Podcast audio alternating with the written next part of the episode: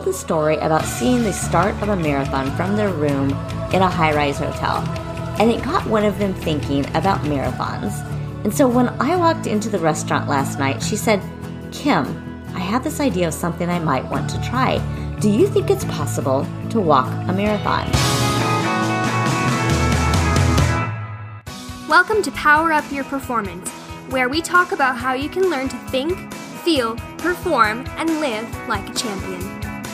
Hey everyone, welcome to the podcast. For those of you who are listening for the first time, my name is Kim Peek, and it is my mission to get you moving more and to help you think, feel, perform, and live like a champion.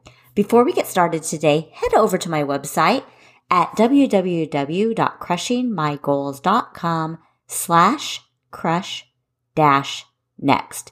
I want you to sign the pledge and join me in committing to optimism, challenging ourselves, remaining active, seeking adventure, and forming real connections that enrich our lives.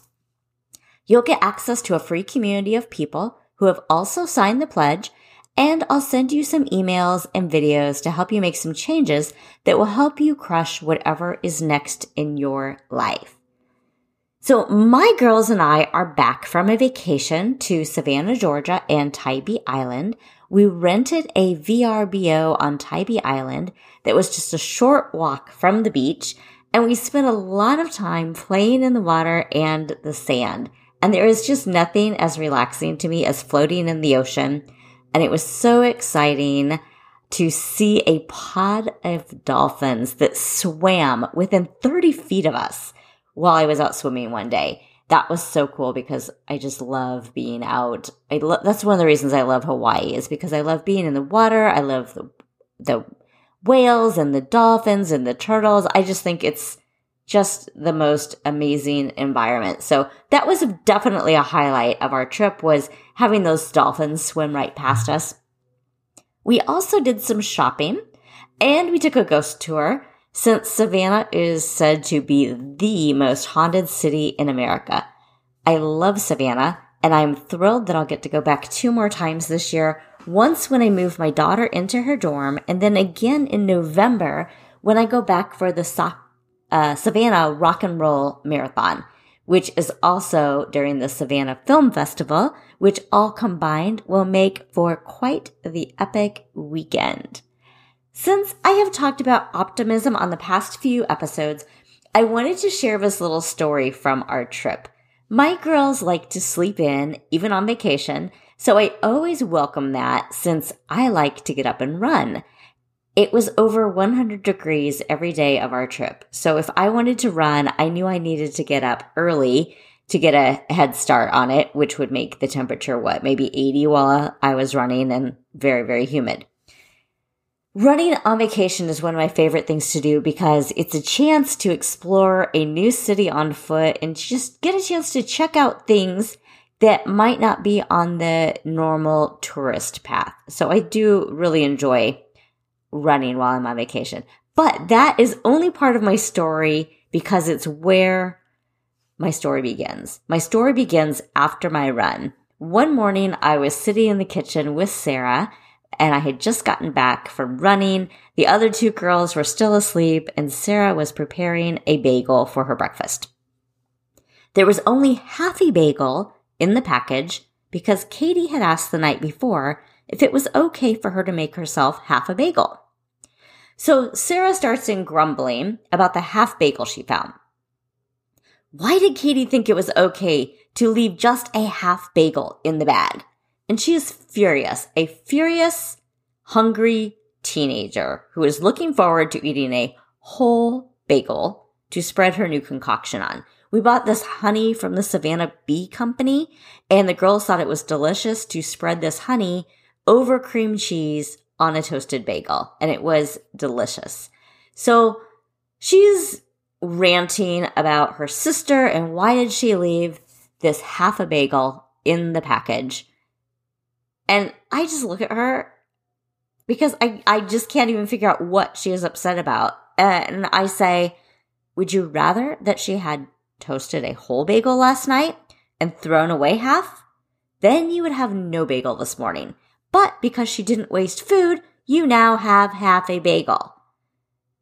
To me, this is such a simple example of positivity and gratitude, but I think it shows how we can change our thinking in little ways. We can choose to be happy because what is, oh, there's half a bagel, or we can focus on the negative and be upset about what isn't. Where is the other half of the bagel that I had my heart set on eating? Such a simple way to just change the way you think about things and have it change your life in a positive way. I also took two pictures on one of our nightly trips into Savannah that I also thought demonstrated mindset. There's a shopping and dining area that runs along the river that is appropriately called River Street. And one of the ways down from the downtown area to the riverfront area is to take these steep, uneven concrete steps. Near the stairs, there's a sign that says historic steps. Use at your own risk. And people are very slow and careful walking up and down these stairs. But every time I see the sign, I smile because I think of all the other labels that they could put on these stairs.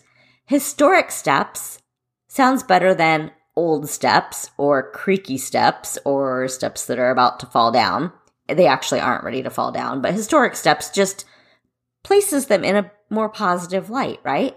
And use at your own risk sounds a lot better than fall hazard. And because people have been warned about the potential danger, because they are very, very steep and uneven, they're not all equally distant. So each step feels different as you step. Have you ever run or walked up and down steps where in your house you just know you don't have to look at your feet? If you run up or down your stairs, you know that every however many inches, the step is going to be exactly the same last summer we had our steps all replaced and the people didn't actually make them perfect. And the first couple times up and down those stairs, I almost fell because you get used to your foot landing at this prescribed distance and all of a sudden it's like somebody took the floor out from underneath you. Anyway, so back to these stairs. They they aren't really really that dangerous, but they they are something that you need to pay attention to when you're on the stairs. And because people have been warned about their potential danger and of their historic significance, it seems kind of cool to take these stairs rather than it's also faster because you'd have to walk the long way around and go down a different path. And people are mostly patient because usually when you take these stairs, traffic is going either everybody's coming up or everybody's going down. You usually don't have people going both directions on the stairs at the same time. So you usually find yourself in a group waiting to finish, waiting for the next group to finish before you start. So just the fact that they have called them historic steps really affects how people look at these. All of a sudden, it's this special step that we're going to be patient so that we can go down. And they're not dangerous and it, they're just special. And just the label affects how we think about that and how we approach others on those stairs. And I think that that's a great lesson for thinking about any label that we slap on ourselves or on our loved ones or any situation we encounter. Encounter. The words you use matter and those labels that you assign things matter and it affects how you think, which affects how you behave in those situations. When we got to the bottom of the stairs, I had to take another picture of the road. There was a brick path on a cobblestone road, and the people would walk from the stairs to River Street on this narrow path that was defined by the bricks. And occasionally you'd see a person or a small group step off that path and walk on the cobblestones to get past the mass of people. And it reminded me a little bit of a bunch of zombies following one another in a zombie movie. And, and maybe I only thought that because we were on our way one of those nights to a ghost tour. But we are so quick to follow the leader or follow the path that is laid out for us that we don't often think about going outside the lines. We shouldn't be afraid to step off the path or forge our own path or to walk a little outside the lines. We shouldn't be afraid of making our own way. So those were just a few of the things that I encountered on our vacation that just made me reflect on some of the life, the mindset issues that we talk about on the podcast. On the topic of forging our own path. If you listen to the last episode, you know I have plans to do some triathlons again this summer after taking a three year break. And I can't believe it's been three years. I don't know how time flies that fast, but it has. It's been three years. And I put this in the category of forging my own path because I haven't done any triathlons for the last few years because I didn't want to be slow. I didn't want people to pity me or laugh at me or feel sorry for me because I can't perform at the level I could before breast cancer. And so a few weeks ago, I decided that I would do exactly what I've been telling all of you. Just do the race with no expectations of how I will do. I keep telling all of you to get out there and move and keep reminding you that it doesn't matter how fast you go. And I keep telling you that it doesn't matter if you have to walk. So I'm going to do this and I am not going to worry about how I do. Because next year I want all of you, all of you out there to be racing with me, whether you're walking or running or doing a triathlon or rowing, whatever your thing is, I want you out there challenging yourselves and being active and doing this with me. So I'm going to do this knowing I'm going to be at the back of the pack to show myself and all of you that nothing bad happens when you finish at your own pace, whatever that pace may be. And if you were expecting an update today, well, when I recorded last week, I had my weeks totally off and I my race was not last Saturday, but I will be racing the next two weekends, this Saturday and then the following week on Sunday. And so I will update you on how this goes after I have actually done the race. Last night, I went out with a group of my triathlon friends, that group of friends that I'm always talking about, who we all did our first triathlon together several years ago. Not everyone comes to our Saturday morning workout, so we try to stay together by celebrating birthdays and other special occasions. And on a lot of the birthdays, what we do is we take turns. The birthday person gets to plan an activity that we all do together. So a lot of our activities, our get togethers do not revolve around food, but they revolve around some active thing that we're all going to do together. And I think I've told you about this in the past. We've done bocce ball. We did stand up paddleboarding a couple weeks ago. We've gone hiking. We've done yoga. It just kind of depends on what the birthday person wants. Last night we had a dinner out because we were celebrating one of our friends who had moved away. She was visiting. And so it was a great excuse to get together. And when we all got together, she and another one of the women had just returned from a professional conference and they told the story about seeing the start of a marathon from their room in a high rise hotel. And it got one of them thinking about marathons. And so when I walked into the restaurant last night, she said, Kim, I have this idea of something I might want to try. Do you think it's possible to walk a marathon? And I might have hesitated just a little bit too long. And that's because I was trying to do some math in my head. My answer was yes. Yes, you can walk a marathon. But I might have hesitated just a little because I was trying to figure out how long it would take to walk a marathon. Most marathons have course time limits. So the really the only potential obstacle would be finding the right marathon, one that provided enough time. And it really comes down to how fast you're able to walk and then also finding a marathon where the close course is open long enough so that you can finish. So if you walked a 20 minute mile, you'd need just under nine hours to finish. And I started looking for marathons that had longer course limits. And there really are a lot more options if you can get closer to the eight hour or less range, which I'm confident a person could do if they train. Because if you are walking on a regular basis and you're working on building up speed, you're not going to stay at that 20 minute per mile walk pace for very long. And who knows, if you went out and started walking today, you might not even be there right now. So I really do think that somebody could get closer to that eight hour range. And I'm sure also if you're willing to travel and do a little bit of digging, it's absolutely possible to find one that gives you even more time than the eight hours. But I know lots of people who do a run walk or have gotten really good at just speed walking who could definitely finish that marathon in eight hours or less. I think I looked also at the Disney marathon that they do in Orlando every January, and I think that one had maybe a seven and a half hour cutoff.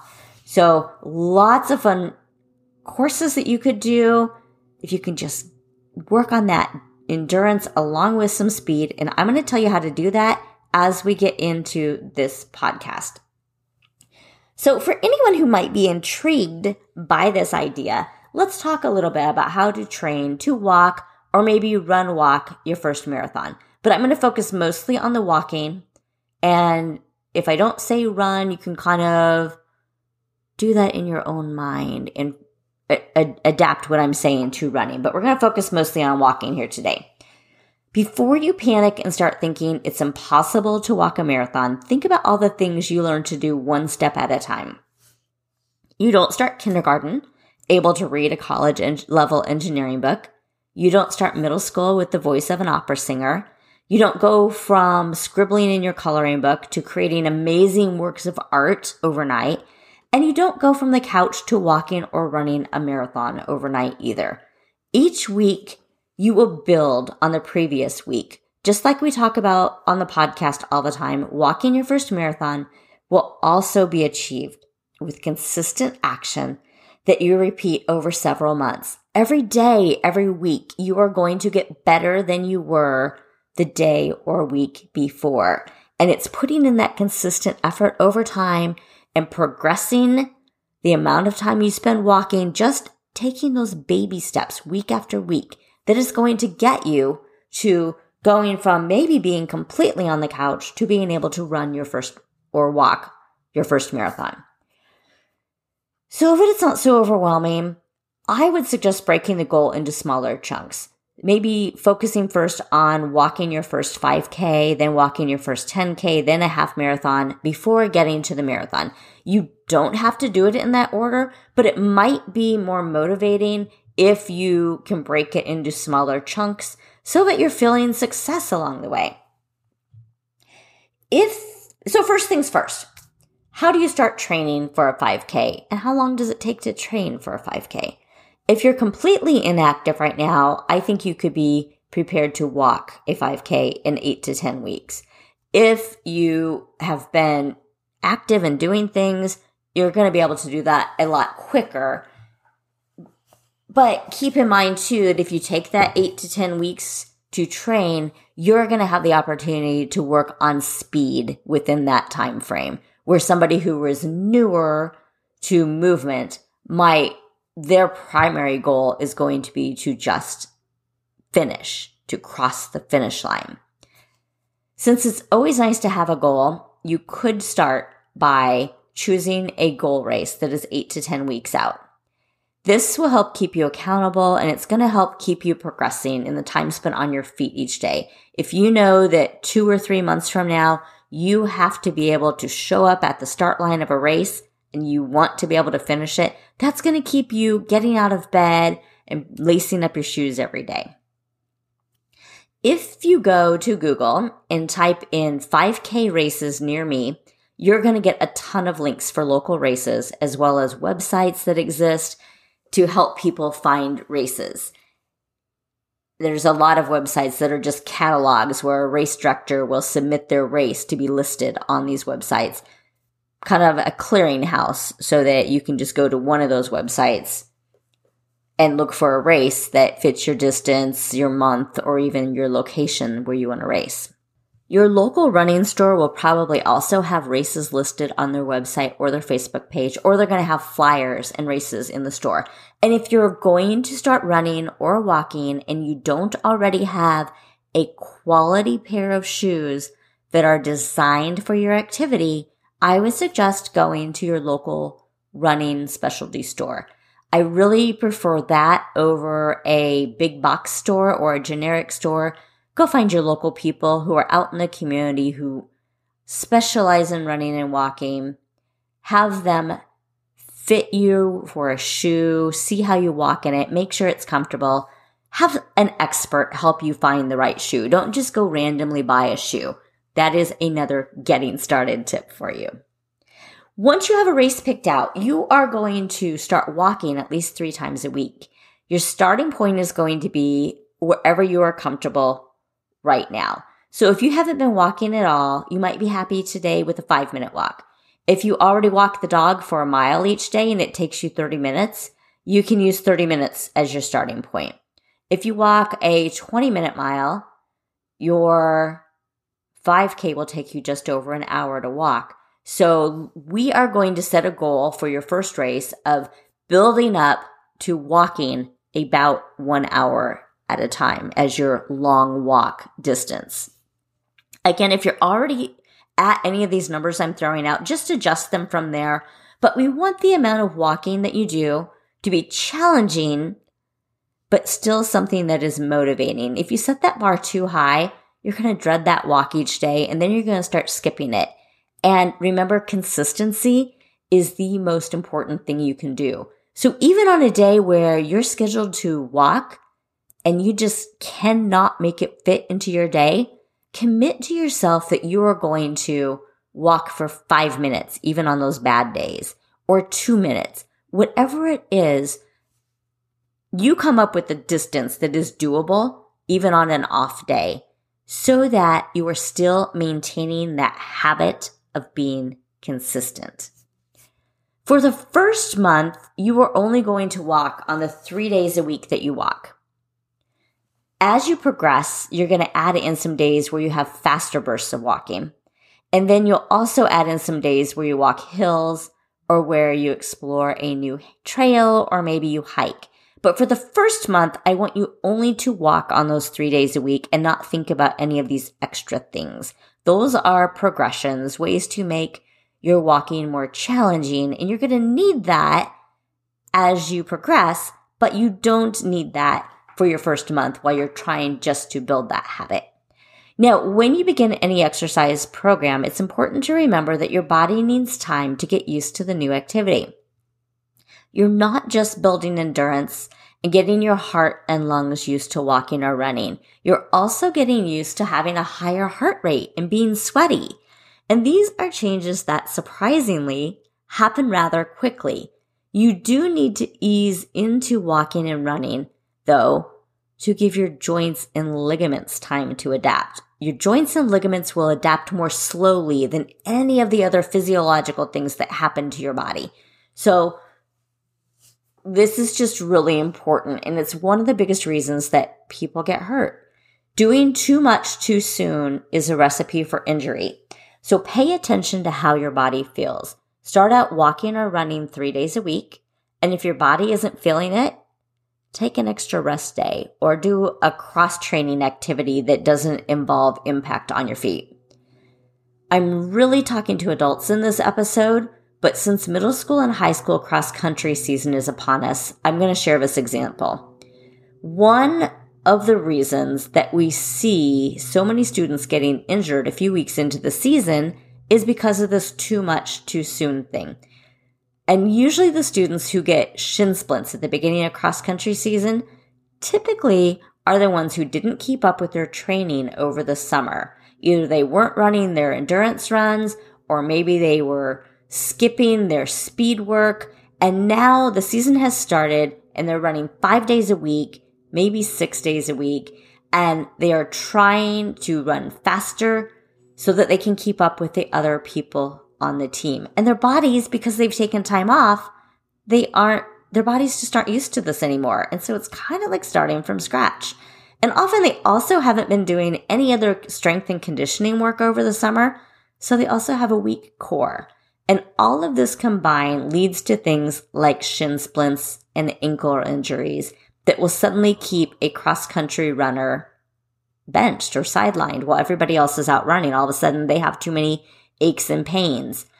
And sometimes in a program, your coach might have you switch to running in a pool, but not all schools even have that as an option. But you can keep training with pool running, which is also another great option for adults who are running or walking is to do some pool training, either if you get injured or as you're cross training on your off day. It's a super safe way to build that cardio, keep your heart rate high without the impact that might have gotten you hurt in the first place. It is common also for ankles, feet, and calves to feel achy after you walk or run. But if you experience pain, pain while you are training, or any body part goes from achy to painful and stays that way for more than a few days, it's time to stop your training and seek medical attention. And I'm not saying you need to stop altogether, but you want to hold back, you want to back off long enough to have a medical professional take a look and advise you on the next steps. Let's see, what other rules are there? What other things are there to consider? A good rule of thumb when starting out is to take at least one day a week off, and this goes for whatever athletic pursuit you're working toward. Your body needs one day a week to rest. So I would suggest walking or running those three days a week, like we talked about, and then in between, put a rest day or do an alternate cross training activity like the elliptical or swimming or cycling. It's also a good idea to develop a full body warm up routine that involves warming up your feet and ankles. And this doesn't need to be super fancy. I like to do a series of inchworms, planks where I alternate bringing each foot up into a lunge from that plank, something called bottoms up that kind of looks like quick squats done while in a forward fold, and then also some rotational movements. And if I go through that a few times, that will almost always just to help my entire body loosen up so that I can run pain free. And that is what we are going for here, running or walking pain free. As I mentioned, it is also critical to develop a routine where you are consistent and to remember that you don't have to do all of this overnight. Consistency over time will equal success. So get out your calendar and schedule your three walks or three runs a week in your calendar. And then also write down, make, make space in your calendar for what you're going to do on those remaining three days, whether that's a 10 minute strength routine or some other cross training activity. Write those, schedule those in your calendar. Make sure they get done. That way you're going to develop a habit that gets you moving every single day. And the days you're not walking or running are perfect for a short strength training routine or a yoga class, which are all things that are going to help you be stronger as an athlete. And don't laugh that I called walkers athletes because you know race walking is an Olympic sport. Now, race walking there is a technique that you have to follow for it to be considered race walking. You have to have one foot on the ground at all times. I'm not going to get into the technique for race walking, but just know that some of those race walkers can walk a whole heck of a lot faster than your average everyday marathoner. So don't think of walking as not being an athletic pursuit because walking is an Olympic sport. Now you've written your walking days into your calendar and you've scheduled your cross training. That remaining day, your rest day, doesn't need to be boring. You can think of your rest day as a self care day, a day to pamper yourself or to do something you ordinarily wouldn't do. Remember that you need one full rest day a week, no matter what thing you are doing. A more experienced athlete might choose to walk on their rest day, and that's okay that might be rejuvenating for them. A newer athlete might need to stay off their feet.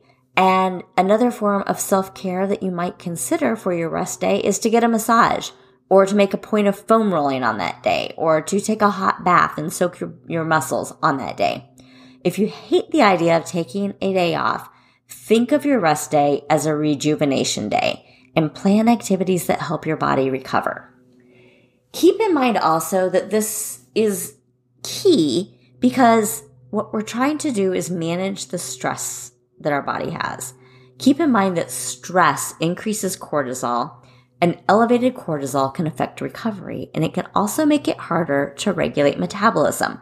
So, you know, if you're running or walking as because you're trying to get in better shape and one of those things you have as a goal is maybe to lose weight, if you're not managing the stress in your life and the stress that you're throwing at your body, your cortisol is going to be elevated, which is going to make it harder to lose weight, to maintain weight, to regulate your metabolism. A few things you can do. If you aren't meditating on a regular basis, your rest day could be a good day to incorporate meditation. And meditation doesn't have to be some weird thing. It could be sitting in a room trying to clear your mind of your thoughts for just five minutes. You could start at one minute or two minutes and build up the amount of time you're able to sit still over time also, week by week, at another minute. Meditating is a good idea. Yoga is an excellent idea, as long as it's a restorative form of yoga. And an, basically any other activity that is going to help you relax your mind and body is a good activity to try on your rest day. Here is another one of my favorite topics. Athletes like to think of warm ups and stretching and foam rolling in strength training as fluff that isn't important. But I would like to encourage you to get those things on your calendar and treat them as part of your plan. I would rather see you run or walk one less day a week if that means that you're going to make time for the other things that really turn out to be equally important. So let's say you picked your race. You're walking three days a week. How do you progress this training so that you're working up to walking a full 5K or eventually walking a full marathon? Each week you're going to add just to a little bit of time to the time that you spend walking.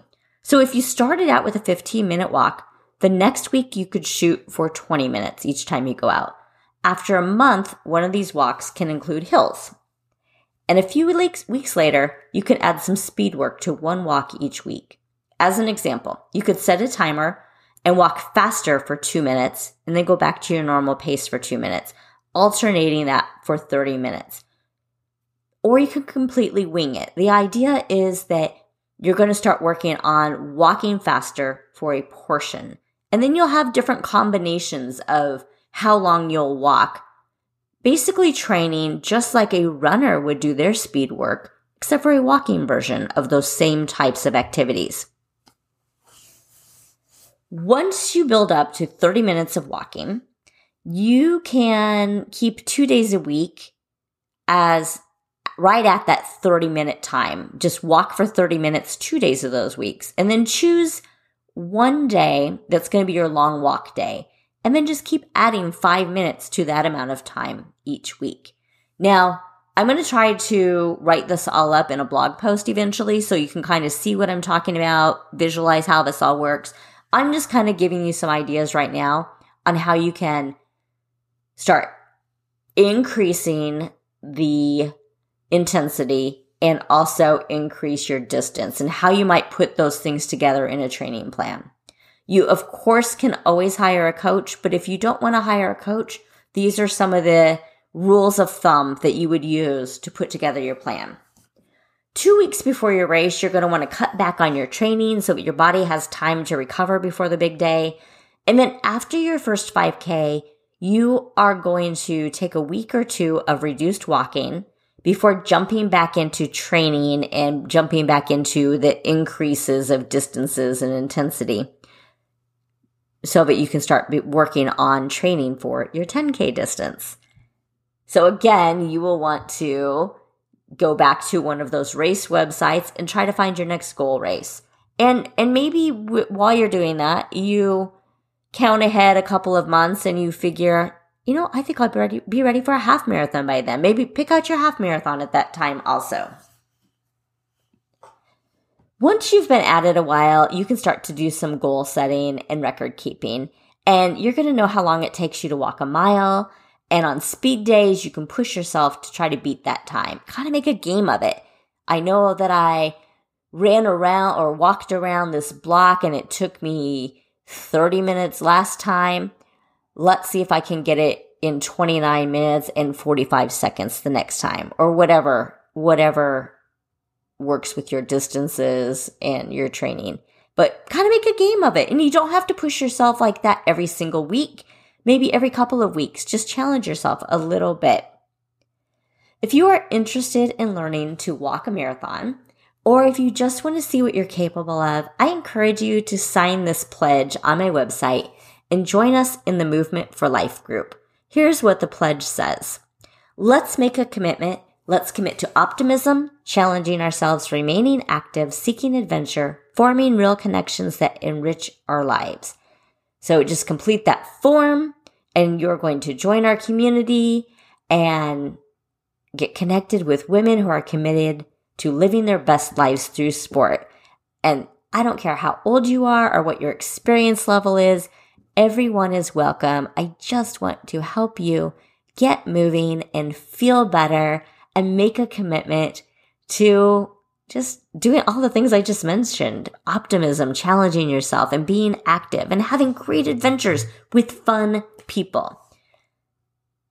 I am going to talk more about this on Friday so send me your questions about walking a marathon or any other training topic, and we are going to touch on more of your questions on Friday. Until then, have a great week, Thank you for taking time out of your day to listen. I'm Coach Kim Peek of Power of Run, and you can find me at www.crushingmygoals.com or on all social media as at sign power of run. If you liked this episode, be sure to give the podcast some love over on iTunes and remember to subscribe. As a new podcast, your reviews and stars and subscribes will help me grow the audience so that I can share my love of health and fitness and bring more experts to the show. Power up your week, and I will catch you next Tuesday.